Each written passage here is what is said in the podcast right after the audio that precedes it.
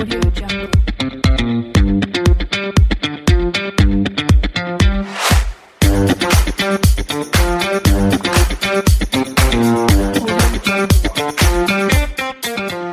hola. ¿Qué tal amigos del podcast de ventas B2B? Bienvenidos a un nuevo episodio y hoy tenemos un muy buen invitado, un gran invitado, eh, profesor para mí es, y se trata de Ismael Briasco. Ismael es emprendedor, consultor, coach ontológico, facilitador, speaker especializado en transformación digital y growth marketing. Tiene más de 20 años de experiencia desarrollando negocios digitales y acompañando empresas como mentor y asesor. En el 2020, en plena pandemia, creó su nueva startup Linked Up para ayudar a las empresas y generar potenciales clientes en LinkedIn con herramientas de automatización y generación de contenido. Dicta charlas y workshops en transformación y aceleración digital, coaching, growth marketing, cultura digital en las organizaciones, metodologías ágiles, liderazgo, LinkedIn Growth, Entrepreneurship. Bienvenido, Ismael. ¿Qué, fa ¿Faltó algo en la presentación? Gracias, Julio. Es una ensalada, es un tema. No, te, ¿viste? es y a medida que uno va creciendo y va agregando nuevas este, habilidades y conocimientos, es ¿dónde meto todo esto? Sí, sí. al final uno, uno un portafolio de, de, de, competencias y habilidades y conocimientos. Oye, y algo de, de, tu vida personal, Ismael, ¿dónde vives? ¿Dónde estás ahora? Bueno, soy, soy oriundo de, de nacimiento de Rosario, Argentina, Ajá. igual que la ciudad de la, la, la cuna de Messi. Ah, ahora, ahora, es de Messi, ¿viste? antes nombraba a otros, ahora digo Messi. sí, claro. y aparte soy, aparte soy de News All Boys de Rosario, del mismo equipo también de donde nació Messi, así que más orgullo todavía. Eh, vivo en Buenos Aires desde hace ya mucho tiempo, desde prácticamente mi adolescencia la arranqué en Buenos Aires. Eh, soy papá, tengo tres hijas, eh, todas de marzo, de hecho estoy en el mes de los cumpleaños. Ah, mira, ¿qué, ¿y coincidencia o buscado por alguna cosa? No, no, no, siempre hago el, hago el, chiste de que no, yo solamente puedo en junio por la religión, no, pero mentira. claro, se da la coincidencia. Pero es una casualidad, aparte, claro. ¿viste? Eh, dos, mis primeras dos hijas son de mi primer matrimonio y mi, la más chiquitita que tiene tres años, las otras dos ya son grandes, 18 y 20. Eh, nada, segundo matrimonio, entonces tampoco no, no, había, no había explicación de por qué para marzo. Pero bueno. Claro, bueno, se, se dan, se dan cosas, cosas que se sí, dan sí. en la vida. Totalmente. Está bien. Oye, y, y Ismael, cuéntanos en, en, qué estás ahora después de, tu, de leer tu extenso currículum, ¿en qué estás hoy día? ¿Cómo, eh, de qué, ¿Cuáles son tus clientes? ¿Cuál es tu especialización? ¿En qué estás haciendo hoy día?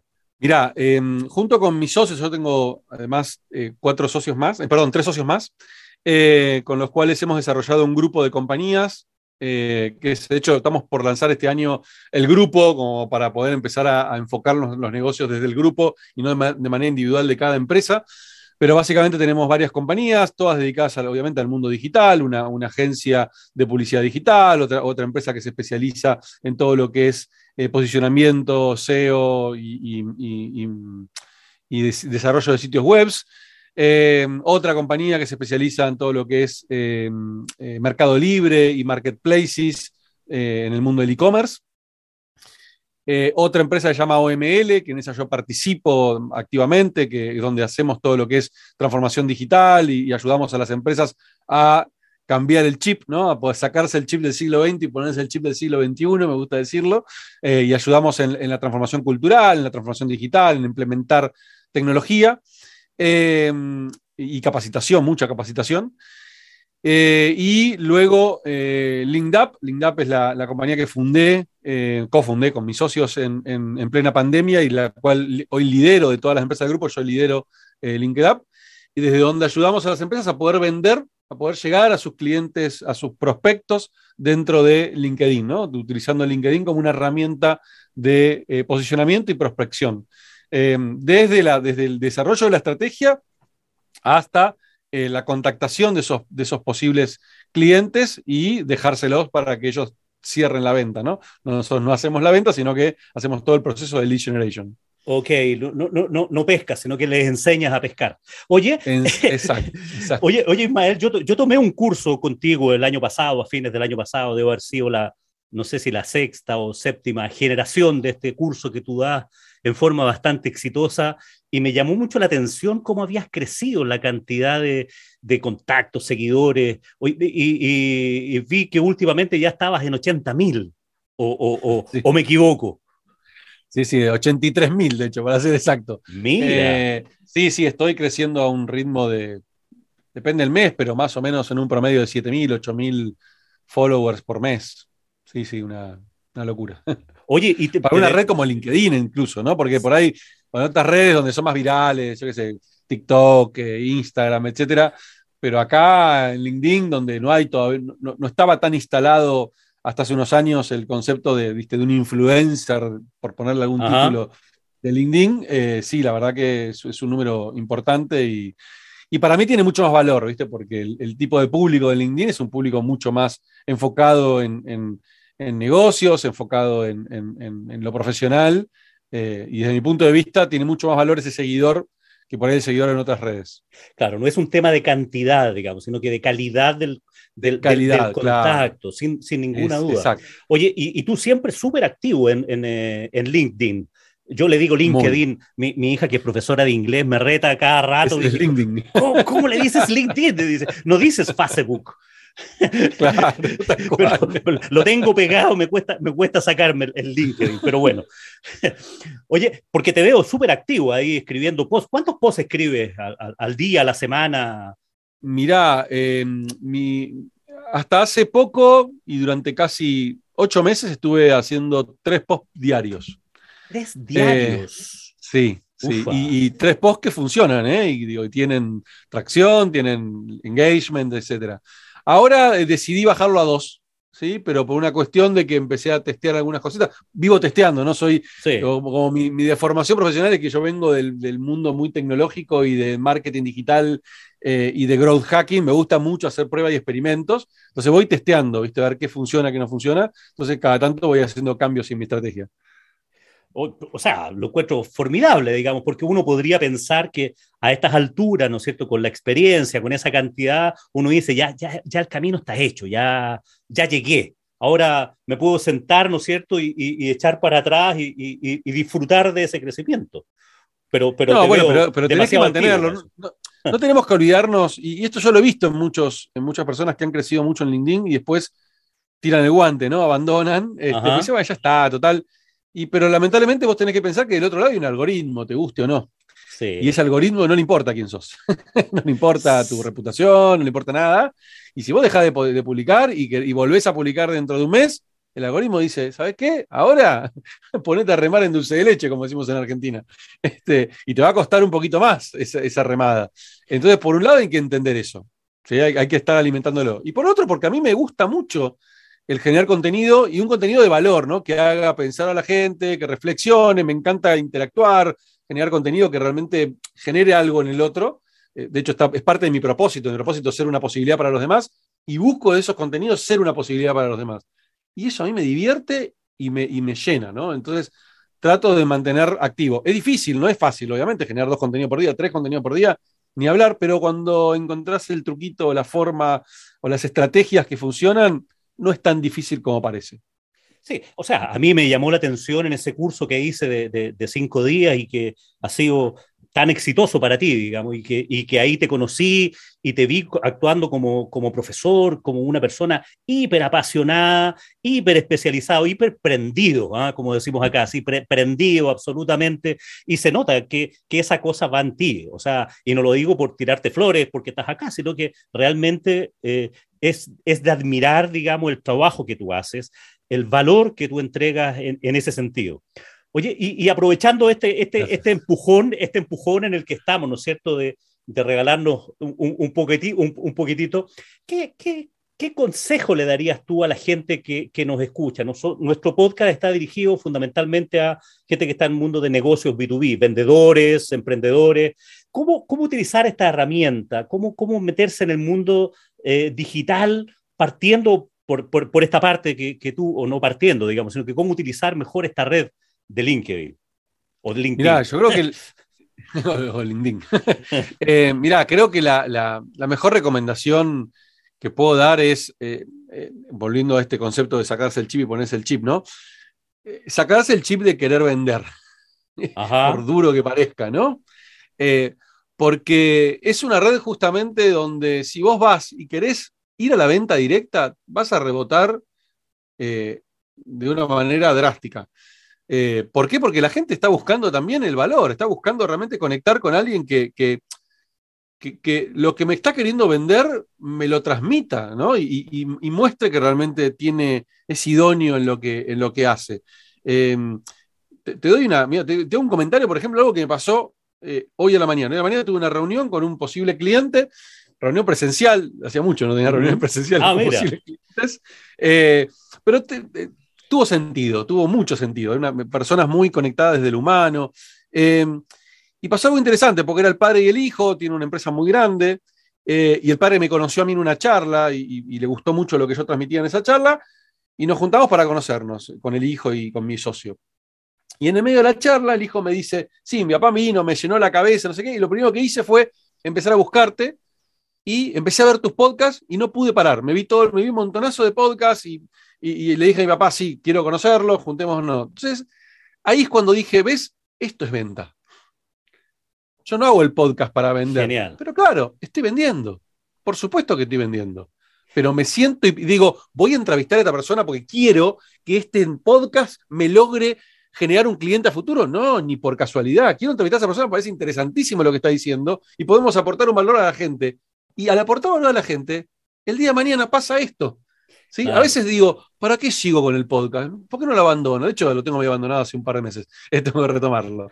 Eh, y después digo, mirá, pasa estas cosas y me refuerzan. No, claro, claro, cuando te van a buscar y ven que sos coherente, que hace dos años que estás generando contenidos y que seguís diciendo lo mismo y, y mostrás resultados y mostrás ejemplos de cosas que hiciste con clientes, cosas que pasaron, eso es vender. Lo que pasa es que el problema es que creo que mucha gente tiene es que quiere el, eh, va al corto plazo, quiere La vender ya. ansiedad, sí. La ansiedad Claro. por quiero cerrar, quiero contar en el post ya todo lo que puedo. No, pará, pará, no cuentes todo. Y no Claro. le pidas a las personas, contactame si querés que te venda. eh, No, no, Claro. dale valor. Y si esa persona recibió el valor, te puedo asegurar que se va a acordar de vos. Ahora, si lo único que hiciste fue un posteo que dice, hola, te quiero contar mis nuevos servicios, ese post va a seguir de largo y nadie lo va a mirar, nadie le va a dar like. Claro, no Claro, hoy, día, hoy día estamos hablando, ¿no es cierto?, de una nueva forma de vender más allá de la tradicional, que era muy push, ¿no es cierto? Tengo estos Claro, productos exacto, y tengo exacto. que ir a venderlos, tengo que ir a liquidarlos, a, a- a lo que sea. Hoy día estamos hablando más de una estrategia bastante más, más pull, digamos, de atraer, Ujú. de, esto de, de- de generar relaciones de largo plazo, de que vean valor. En el mundo del marketing tiene un nombre esto, que es el outbound marketing y el inbound marketing.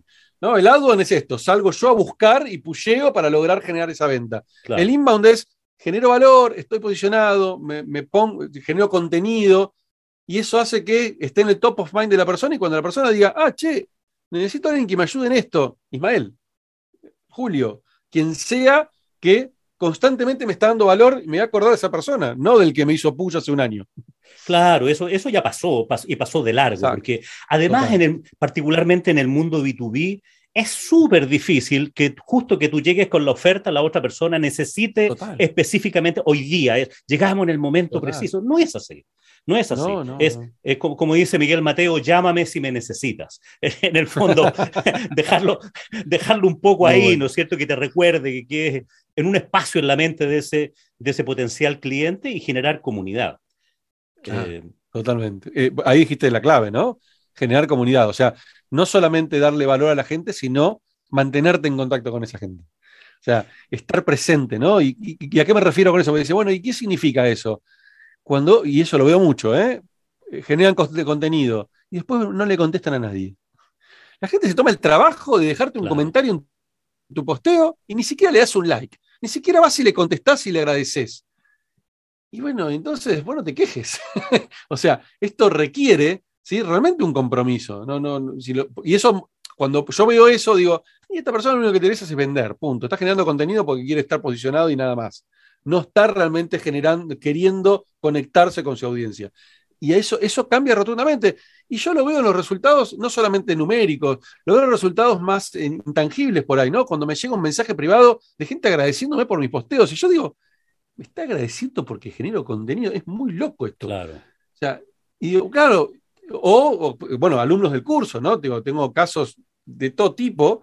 eh, y, y la gente cuando me da feedback del curso me dice, no, Isma, gracias, gracias por tomarte el tiempo en responderme, como si yo fuera, no sé, Donald Trump. Claro. Bueno, ¿quién soy que no? O sea, ¿quién me la- o sea, si, no me, si me, me creyera importante para no responderte el mensaje, tengo un problema serio. Digo, y hay personas que por ahí sí son así digo, y no lo hacen. Y ahí está la diferencia, ¿no? Claro, es que aparentemente pareciera, digamos, por la cantidad de cosas que haces, que eres una persona hiperocupada, pero, pero en general, Lo soy. eh, me, me lo imagino, pero en general la gente que es más ocupada siempre tiene tiempo. Es, es como, Bueno, es que, es que eh, ahí dijiste también con algo que también es clave, ¿no? Que lo aprendí a los golpes, ¿no? Admito que obviamente no, no soy un, ningún gurú de nada. Digo, todo lo que, lo que, lo que comparto, lo que son cosas que aprendí a los golpes. Eh, aprendí a los golpes, digo, llegó un momento que sí, estaba hiper saturado y no me quedaba tiempo ni siquiera para dedicarle a mi hija de tres años. Eh, o sea, no tenía tiempo para nada. Eh, y eso y, y me llevó a estar con picos de estrés, digo, tener problemas de salud. Eh, entonces, cuando, cuando, cuando empezás a crecer, cuando empiezan a pasar este tipo de cosas, que decís, no tengo tiempo para nada, ahí la clave está empezar a, a entender, bueno, ¿cómo puedo volverme inteligente? Hay un libro que me fascina, que, que, que para mí fue, no digo que clave, pero me ayudó mucho a cambiar Ajá. mi mindset, que se llama El éxito de los perezosos. Y el libro habla justamente lo que acabas de decir vos. La gente exitosa en general tiene tiempo. ¿Por qué? Porque sabe que la importancia no es llenarse la agenda de 9 a 9. La importancia está en liberarse la agenda, laburar lo menos posible, porque el resto no es que no estás trabajando, sino que pudiste armarte un equipo, pudiste armarte una estructura que te permita tener tiempo de calidad para que justamente cuando tengas que tomar decisiones, tu cabeza esté con la capacidad de poder tomar esas decisiones. Si no, si estás saturado, probablemente las decisiones que tomes son nefastas, porque las estás tomando desde la escasez, desde, lo- desde el estrés, de los nervios, y no son buenas. Me pasó, digo, lo cuento porque me pasó, digo, ter terminado hasta con problemas tremendos eh, financieros, ¿no? Por, por, por estar en esa escasez constante y tomar decisiones desde la escasez y no tomar decisiones desde un lugar de tranquilidad.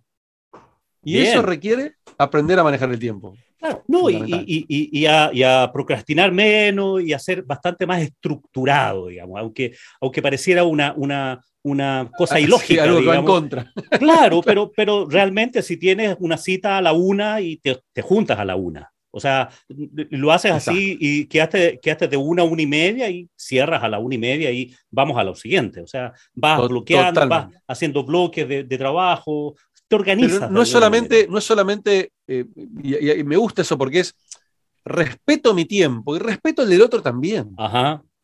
Súper es importante. clave. eso, Es clave. Clave eso, clave. Hoy la reunión esta que te conté, eh, Ujú. yo era una hora y yo les había avisado que más de una hora no podía. Cuando miré el reloj, eran y 5 y 10, ya se había pasado la hora y nada, pedí disculpas, Ya. ahora estamos cerrando y nos vamos. Le respeté su tiempo y respeté mi tiempo para poder justamente cumplir con todo lo que venía después.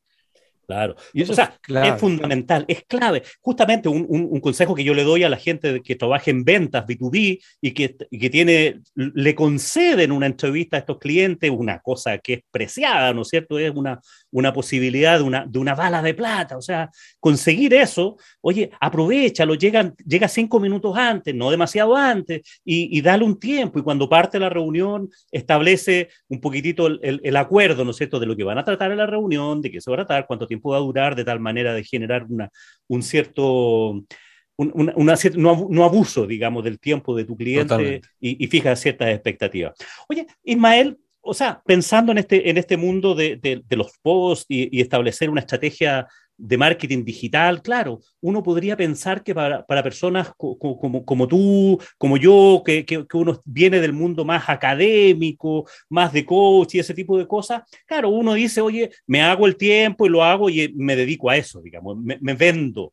Pero en una empresa, por ejemplo, que venden, no sé, productos electrónicos para, para una empresa, que venden motores, que, que una pequeña empresa que, que, está partiendo y que quiere llegar a, a más clientes. ¿Cómo establece una, una estrategia digital vas usando LinkedIn? ¿Cómo, cómo, cómo, es para esa gente, digamos, que, que no se dedican a escribir, sino que se dedican a, no sé, a reparar motores, a, a, a otro tipo de cosas? No, bueno, a ver, primero entender si el, si, por ejemplo, hablando de LinkedIn en particular, entender si el negocio realmente aplica para LinkedIn, ¿no? Porque Una breve pausa en esta conversación para recordarte que he creado la Academia de Ventas B2B y te acompaño con contenidos de valor en tres canales. Cursos y diploma de ventas en formato de videos, este podcast de ventas B2B con tres episodios semanales y un blog diario directo a tu correo. Visítame en www.juliomujica.com y suscríbete al blog y recibirás gratis el video Lo que debes saber para vender a empresas. LinkedIn, el, te diría el 90% de los casos es para negocios B2B, no es para negocios B2C. Entonces, primero entender eso. Ahora, con toda esta gran movida de, tantos eh, eh, personas que se independizan y, arman sus negocios de consultorías, de, coaching, etcétera, hay un B2C que está funcionando muy bien en LinkedIn, ¿sí? pero muy, muy específico. Entonces, primero entender eso. ¿Está mi público en LinkedIn? ¿Tengo que estar ahí? Genial. Ahora, una vez que, tengo que, resolví esa, esa, gran pregunta, y bueno, hay dos caminos. O te capacitas, digo, sin capacitación, sabemos que el camino es más difícil, eh, o te capacitas para poder decir, bueno, para, empiezo a desarrollar estas habilidades porque realmente me pueden cambiar mi negocio. Y literal, te pueden cambiar el negocio rotundamente. Yo en los últimos, yo, le empecé a dar importancia a LinkedIn en el 2016, después de tener la cuenta durante, no sé, muchísimos años parada. Yo la creé en 2004, la cuenta LinkedIn se creó en el 2003. O sea, el año yo había creado mi primera cuenta y la abandoné. Eh, y le empecé a dar realmente importancia en 2016. Es que en ese tiempo, perdona Ismael, en ese tiempo la LinkedIn parte pensando en un Era otra cosa. De, búsqueda de empleo. Claro, exacto. Mm. Yo la usé en su momento para buscar trabajo, después la utilicé cuando tenía mi empresa para buscar empleados y después la abandoné y la retomé cuando empecé como consultor. Y ahí me di cuenta el poder que tenía de, digamos, de poder eh, generar clientes una herramienta gratuita, ¿no? Eh, y eso me cambió rotundamente todo, ¿sí? Yo te digo, del 2016 para acá, el 90% de los negocios que he generado, tanto mis empresas como mi marca personal, que encima se convirtió en una empresa más, eh, son por LinkedIn. Es tremendo. Entonces, digo, ¿vale la pena aprender? Y claro que vale la pena. Es una herramienta gratuita que te permite llegar en dos clics a, a, tomadores de decisión de tu negocio. Eh, no hacerlo, estás dejando dinero en la mesa. Entonces, primero la capacitación. Y si por algún motivo decís, bueno, no, está bien, pero yo no me puedo dedicar a eso, no tengo tiempo, bla, bla, bla, ok, pone a alguien. O sea, o contrató un equipo que te maneje esa cuenta y que pueda, pero digo, buscar un equipo idóneo, ¿sí? Que entienda de LinkedIn y que realmente haga ese trabajo por vos. No es lo que recomiendo. O sea, la idea de acá es, no, sí que te puedan generar el contenido y que te lo publiquen, pero después vos usá la cuenta, está, responde a la gente. O sea, no es tanto trabajo, es dedicarle toda la mañana, te conectas 30 minutos, responde los mensajitos, lo que haya, y al otro día lo volvés a hacer, digo, no es tan grave. es como eh, tener una tienda física y que llega un cliente a tu, a tu tienda, tienes que atenderlo, digamos, si para eso estás trabajando. Claro, bueno, la respuesta puede decir, bueno, esa persona vino directamente a comprarme. Ok, sí, pero eh, ¿cómo, cómo llegó esa persona a tu local a comprarte? Invertiste seguramente en publicidad, invertiste en tener una marquesina como la gente. Bueno, invertí ese mismo, eh, eso, en vez de dinero, acá tenés que invertir un poquito de tiempo o dinero en contratar a alguien que te genere ese contenido y vos responderle cuando aparezcan. Entonces, bueno, dedicate 10 minutos a la mañana, 10 minutos a mediodía, 10 minutos a la tarde. No lleva tanto tiempo. Eh, pero bueno, a veces lo que sí pasa, y esto lo entiendo, cuando la persona no es tecnológica, no es digital, lo ve como un monstruo, ¿no? Lo ve como algo imposible, una, una barrera infranqueable. Yo me acuerdo siempre de mi mamá cuando me decía, Hijo, no sé cómo poner la videocasetera. Tres botones tiene. Play, rewind y forward. Punto. Y ahora la ves con el iPhone y lo sabe usar como. Ah, la necesidad hizo que aprendieras a usar el iPhone. Como lo otro era, llamo a mi hijo. Claro, nosotros venimos de una generación donde te entregaban una radio con, con, con catálogo y tú te leías el catálogo. para, aprender cómo usarlo, claro, o sea, cómo se graba. Mira, mover un dial. Sí, pero, pero no era tan intuitivo, digamos, ¿ah? y, tenías que tener cuidado de, de, cómo ponías el cassette, qué sé yo.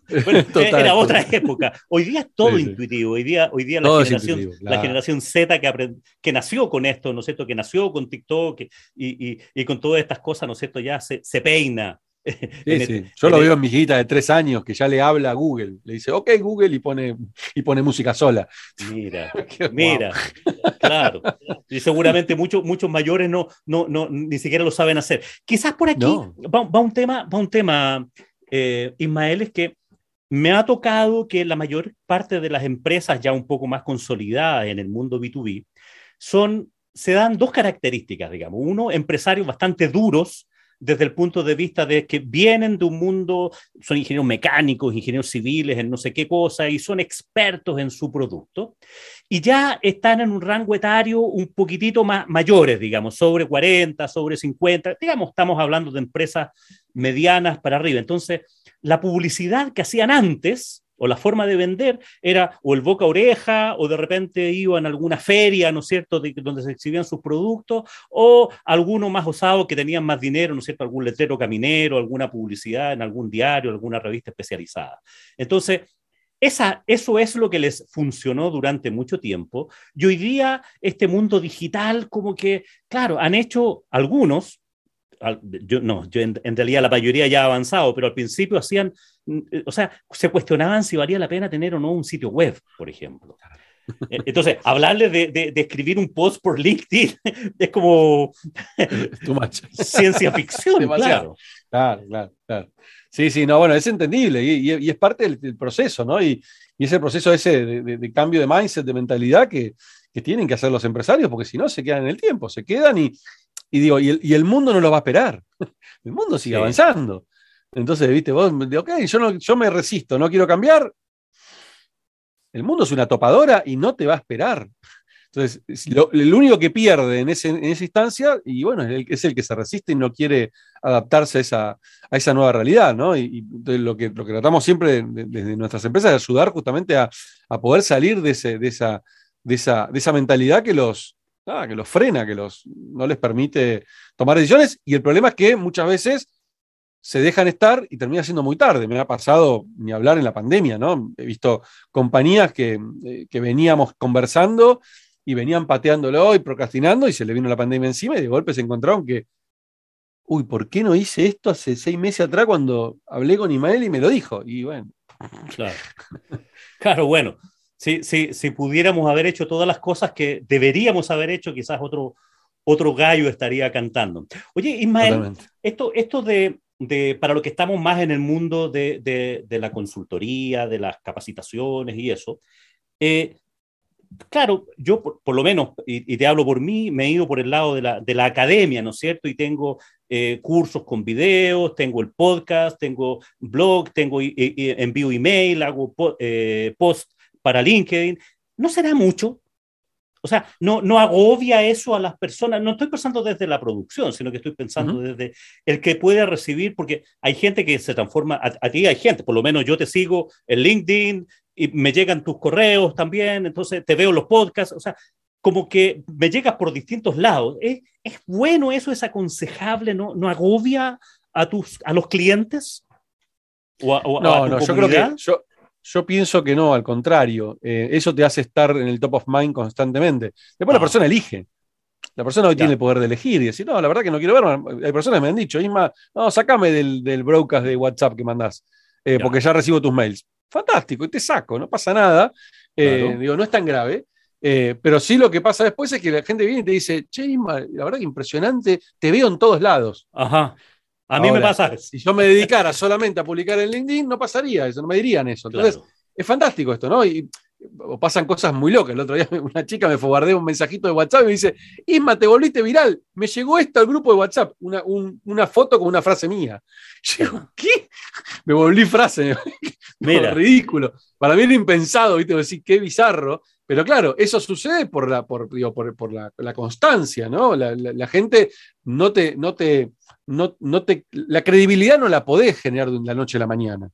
La credibilidad e, es, hija de la constancia. Entonces, ese tipo de cosas suceden cuando uno está constantemente apareciendo y estando presente en la mente de los demás. Entonces, ahí requiere utilizar todos los canales. Hay personas que son más, se ven más cómodas leyendo un post, otro que le gusta ver videos, otro que le gusta escuchar audio. Entonces, para mí es darle la posibilidad de que te consuman como quieran. Perfecto, perfecto. O sea, esta cosa de ser multicanal eh, ayuda, ayuda, ayuda a montones para esto que se quiere lograr, que es el posicionamiento. Oye, y, hoy día, claro, uno habla de 83 mil eh, seguidores, contactos en, en, LinkedIn, eh, un montón de empresas, un montón de emprendimientos, de desarrollo. Eh, uno dice, oye, esta cosa es exitosa. A propósito de, de la palabra éxito que pusiste en, en, un post de hace una semana atrás, creo, digamos, que generó bastante polémica. Una persona, defíneme el éxito. Ah, ah, está bien, pero, pero sin, sin meterme en ese, en ese, en ese post. Eh, ¿qué, ¿Qué parte no te ha ido bien tenido en tu, en tu, eh, eso, hablemos un rato de eso, de, de, esos aprendizajes, para no repetir. arrancando, eh, comenzando por mi primer startup, que fue un gran éxito, eh, digamos, desde el punto de vista de lo que generó, fue un sitio que creé en el año 2000, ¿sí? el 15 de noviembre del 2000, que era un, un hobby, lo creé para, para unos amigos, para una comunidad de foros, para discutir temas tecnológicos y compartir algunas cosas de piratería en esa época. Este, y, y, empezó a crecer, a crecer, a crecer, a crecer. Yo en ese momento era trabajar en el mundo corporativo eh, y eso seguía su camino por su cuenta. Y cuando me quise dar cuenta, terminó siendo una comunidad con 20 millones de visitas únicas por mes y que facturaba y que ganaba dinero. Renuncié al mundo corporativo, me dediqué full time a eso, llegamos a ser 40 empleados, levanté fondo, el fondo de inversión de Silicon Valley, hice todo el camino típico del emprendedor digital eh, y en el 2000, 2013 Google nos cambia las reglas del negocio, nos, el tráfico empieza a caer, no pudimos facturar más y tuve que cerrar la compañía. Tuve que despedir 40 personas, decirle a los inversores, gracias, pero te devuelvo los papelitos de colores que compraste. Y fue un, para mí en ese momento lo viví como un tremendo fracaso, hasta que después aprendí el, el valor del fracaso. ¿Qué eh, aprendiste de eso? ¿Qué, qué, qué hiciste o qué no mucho. hiciste? Muchas ¿Qué? cosas. Eh, aprendí, mira, tengo una anécdota que, que, la cuento mucho porque me, para mí es valiosísima, que fue el día que voy, después de cerrar la compañía, voy a, encontrarme con, con, uno de mis advisors, que es un inversor de acá Argentina muy conocido, Ariel Arrieta. Le devuelvo sus papelitos de colores, como gusta decir a mí, las acciones de la empresa que él tenía, poquitito que tenía. Eh, y la respuesta de Ari fue genial, porque me dijo, Isma, ¿y ahora qué vas a hacer? Bueno, mirá, estoy ahí evaluando, la verdad que no sé, estoy, yo estaba encima, yo era un empleado de mi empresa, básicamente, vivía del sueldo de la empresa, eh, no tenía ahorro, estaba en un momento que no, no, y la verdad que estaba preocupado, o sea, digo, ¿qué hago? Vuelvo al mundo corporativo, no sé qué hacer. y, le digo, mirá, estoy evaluando, hay un par de proyectos con un amigo, a ver qué hacemos. Me dice, bueno, Isma, ni bien tengas claro, venime a ver que te quiero invertir. yo digo, mira, digo, estoy contando que acabo de quebrar, despedí gente, tipo, cerré la compañía, ¿cómo vas a invertir? Aparte no sabes ni qué voy a hacer.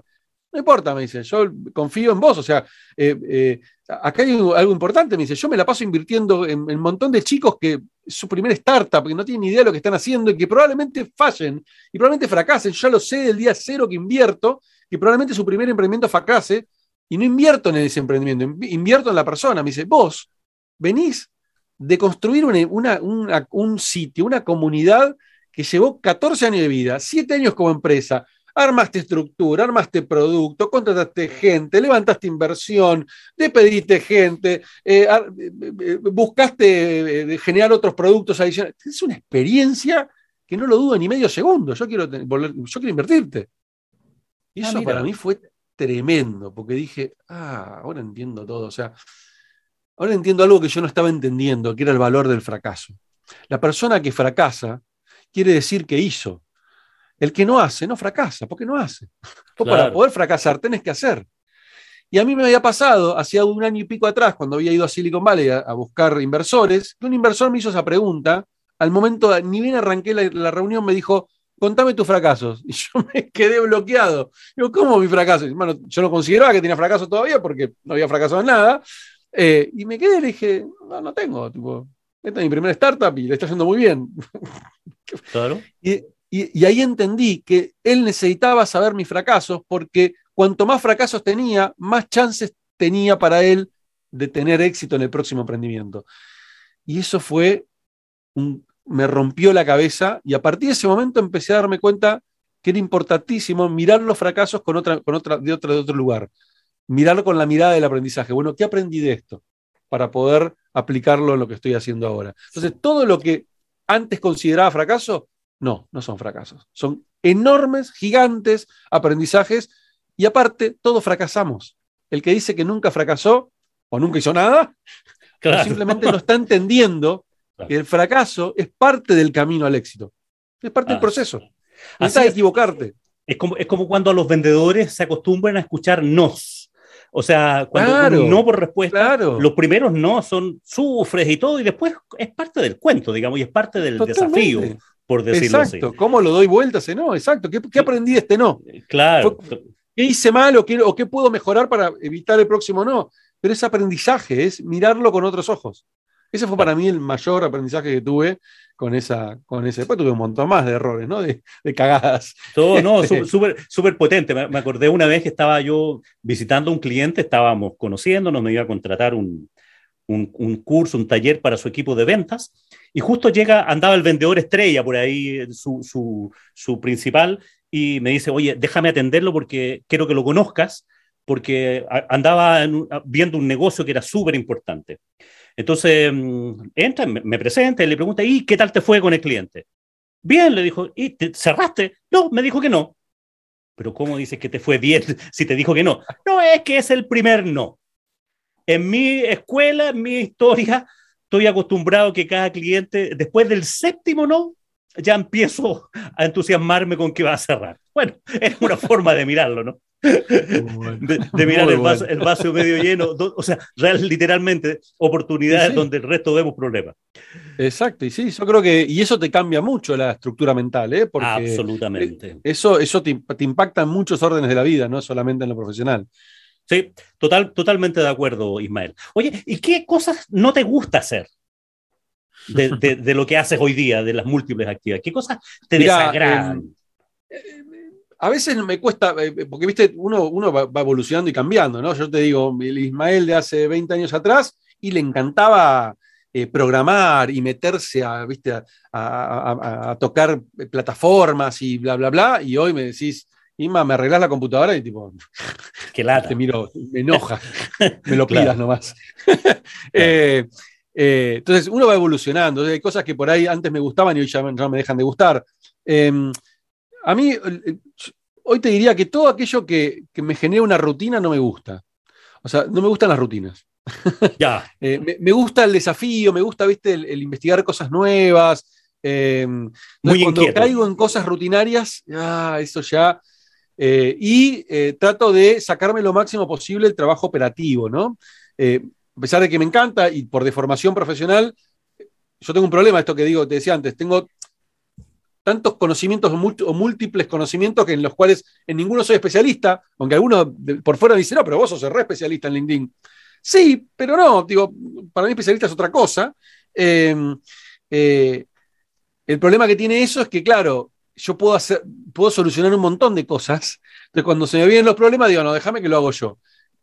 Y eso me ha generado muchos problemas, ¿no? Porque terminó llenándome de tareas que no son las que realmente me dan frutos, no son las que realmente después me satisfacen. Entonces, cuando detecto eso, cuando detecto que estoy cayendo en lo rutinario, cayendo en lo operativo, ahí, viste, me trato de tirar la patada y decir, para, para, para. ¿Qué de todo esto podés delegar? Me hago la pregunta a mí mismo, ¿no? Me hablo a mí mismo como un loco. Isma, ¿qué podés delegar de esto? Eh, ¿Qué podés, eh, eh, y, y, ahí trato de delegar y digo, ¿y qué te gusta de esto? Bueno, no sé, por ejemplo, me gusta el podcast, me encanta hacer el podcast, pero no me gustaba editarlo. Y al principio lo editaba yo y me llevaba mucho tiempo editarlo, porque no es mi fuerte. Y en un momento dije, no, pará, si, si, no puedo seguir haciendo esto. Tengo que delegarlo, pero me encanta grabar, me encanta la cámara, de hablar y bla, bla, bla. Listo, me dedico a eso. Grabo el capítulo y se lo doy a alguien para que me lo edite y me lo deje listo. Entonces, bueno, tengo que generar el negocio para que me pueda cubrir los gastos para poder hacer esto. Y ahí mi cabeza empieza a buscar la solución. Perfecto. O sea, está bien que a la mayoría de, de, de, los, de, los, emprendedores que uno conoce, ¿no es cierto? Uno siempre le da el consejo, dedícate a lo que eres bueno, donde aportas valor y salte de lo cosa operativa, de donde no le aportas valor, digamos. O sea, eh, uno cae irremediablemente más o menos en lo mismo. Lo, importante es darse cuenta y reaccionar a tiempo. Claro, sí. Y, y, y, que dijiste algo que me, me hace ruido, ¿no? Porque digo, si yo me meto en lo operativo, también sé que puedo dar valor, pero no me sirve a mí. Claro. Porque encima ese es el problema, ¿viste? Decir, claro, si yo me meto acá y yo sé que esto lo saco y lo hago andar, pero ¿sabes qué pasa? No dejo que mi equipo aprenda. Claro, y no creces finalmente. Y no crezco, claro, y no crezco, me, me, estanco. Entonces digo, no, yo quiero escalar y me tengo que sacar de encima un montón de temas que justamente no me van a permitir escalar. Bueno, y eso, esa mentalidad en los últimos, tío, el último año para mí fue clave. Clave, ¿eh? Poder eh, darme cuenta de eso. Eso, eso es fundamental, sobre todo para la gente que está emprendiendo, que está partiendo con un negocio muy pequeño, que claro, al principio no tiene los recursos para rodearte de gente ni armar un equipo, sino que vas de, vas de Juan Palomo, ¿no es cierto? Yo, yo lo hago y yo me lo como. Entonces, uno, uno, anda así por la vida a veces y hasta que el negocio empieza a escalar un poco y te empieza a rodear. Entonces, lo importante es descubrir cómo armar este segundo piso. O sea, este, porque este primer piso del emprendimiento, cuando uno está entusiasmado, ganoso, claro, uno dice relativamente es fácil, y, y estoy entrecomillando, ¿no es cierto? Claro, sí, sí. cuando la persona parte solo eh, y, y, no tienes recursos, bueno, es tu tiempo, es tu talento y es tu trabajo el que hace el negocio, porque no tienes el capital suficiente, pero Exacto. tiene que llegar un momento en que eso tiene que rendir fruto o va a rendir fruto y tienes que empezar a rodearte de gente para hacer estos trabajos que, que, que, que, donde uno aporta menos, digamos. Puede Exacto. ser que te gusten. Sí, sí y, te entusiasman. Exacto. De hecho, conozco, conozco emprendedores de estos ma mayores, ¿no es cierto?, que todavía andan, se ponen esta cotona, este slack, ¿no es cierto?, y les gusta estar metido con, con, con, los tornillos y negocios que facturan sus buenos millones de dólares, pero les encanta, dice. Y sí, bueno, encanta. bueno, pero a veces también es eso, decir, bueno, pero si, si, te sirve como un cable a tierra, genial, ahora pues claro. sea todo, si lo haces todos los días, es un problema porque ese tiempo lo estás restando para tomar decisiones importantes eh, de la compañía. Entonces, ahí encontrar ese equilibrio. Yo también termino haciendo algunas cositas que me gustan, la disfruto. Sí. A veces me meto, ¿viste? toco las herramientas y las configuro y bla, bla, bla. Pero digo, ok, es un día, es una hora. Después, ah. el resto de la semana no hago nada de todo eso, porque si no, de nuevo, le estoy, estoy boicoteando mi propio negocio. Bien, súper bueno. Oye, Ismael, estamos llegando ya al, al, al, al final de, esta, de este episodio. Ha sido súper entretenido y podríamos conversar mucho, mucho más rato, pero tampoco quiero, como lo decíamos delante, robarte, robarte más tiempo. ¿Algún consejo finalmente y, para, para, los emprendedores, para los vendedores, desde tu expertise, desde tu permiso para dar consejos, ¿no es cierto?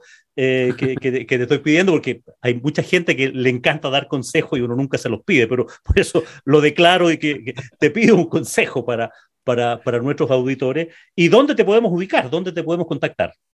Dale.